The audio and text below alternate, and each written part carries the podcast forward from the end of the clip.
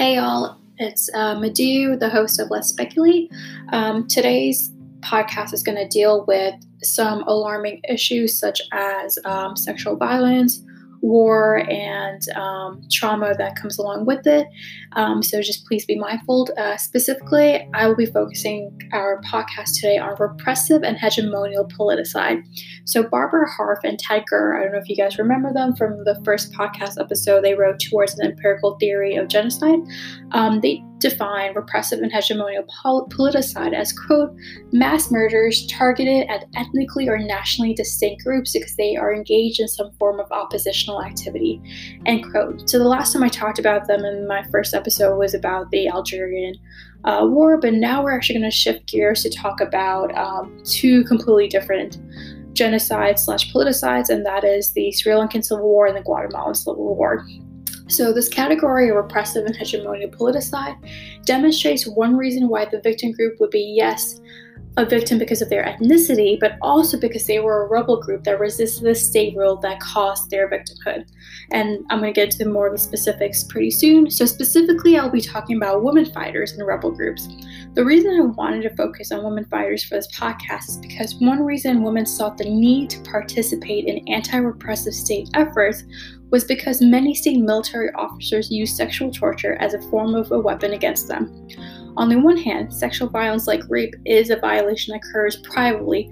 On the other hand, when we talk about genocides, politicides, when sexual violence occurs under state civilian conflict, it is a macro level form of abuse and a form of torture as well. And this is evident in Alice Reed Cunningham's essay, Rape as a Weapon of Genocide, in which she states, quote, rape can be a strategy of war, ethnic cleansing, and genocide because it reduces civilian population through a variety of contested territory, end quote.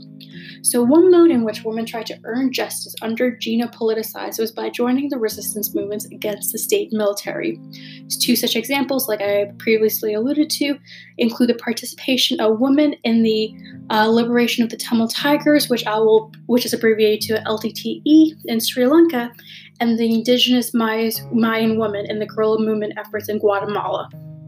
The reason I wanted to compare these two groups together is because both the Mayans and the Tamil Sri Lankans are minority groups within their countries, and most of the women are survivors of sexual violence espoused by the state majority, or they um, have been in close proximity to other women who have endured this form of torture. Furthermore, the participation of subaltern women in resistance movements indicates that there is a gender shift in how we view war. In the essay Women in the Tamil Tigers, Path to Liberation upon in the game, Sarah Dissanayake points out that, quote, even though political violence has predominantly been a male dominated domain, women have been playing a role in further, furthering the goals of, the ter- of terrorist and insurgent groups, end quote, suggesting that there's a shift in the gender narrative of how we view political participants in cases of genocide and politicide.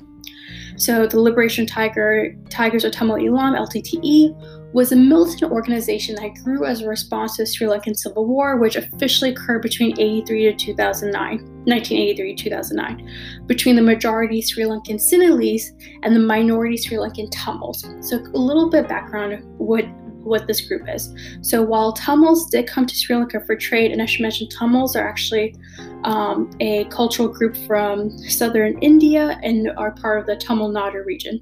So while Tamils did come to Sri Lanka for trade, a good portion of the Tamils were actually brought over from India by the British in the 19th century to work as laborers in the tea plantations.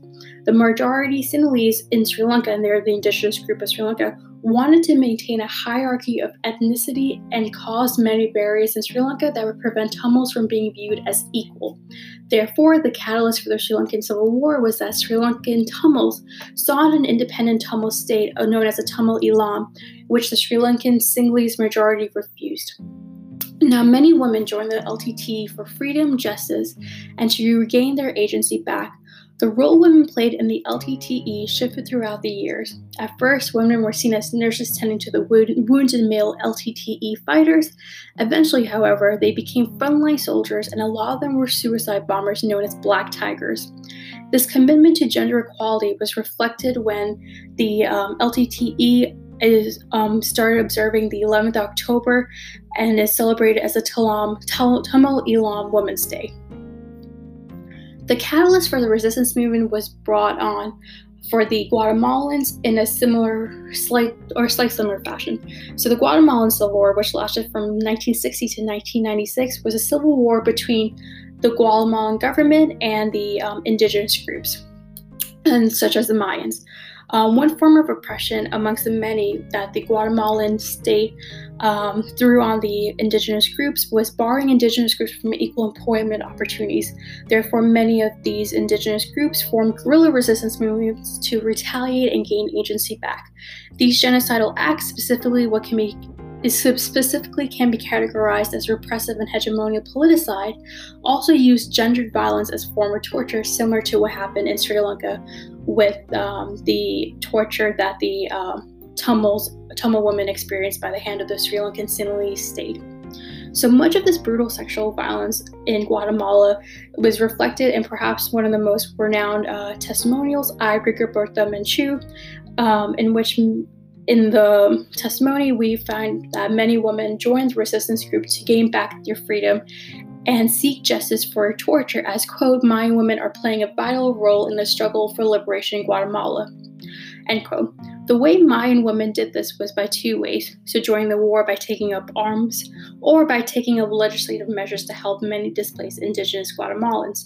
Um, I'm going to talk a little bit of the former. So in pa- Pamela Yates and Paco de Onís's, When the Mountains Trembles, they interview a young female Mayan guerrilla fighter and ask her why she joined. And she says she joined the resistance movement because it's, quote, good to be there, everyone is equal, and we are fighting for our people, end quote. So with the Tamil women participating in the um, LTTE and the um, Mayan women participating in guerrilla resistance efforts against the Guatemala state government, we see that yes, these women are survivors or know someone who is a survivor of um, sexual violence on brought on by the war, but we also by, by genocide specifically.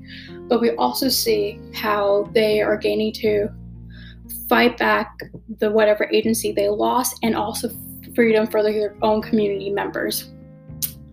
Furthermore, I hope that by focusing this podcast on women participants in resistance movements, there is a larger push to remove the masculine narrative that tends to overshadow the study of female resistance efforts. So, in other words, we have a tendency, uh, actually, a, a very heteronormative tendency to view war as a very masculine thing. However, I think looking at how females were not just only the victims, but actually participants in the war trying to gain back freedom for their community members is a good way to either change this gender narrative shift or even actually erase the gender that tends to be applied into onto war. Um, that is all for today. If you have any questions, please leave a comment and thank you for listening.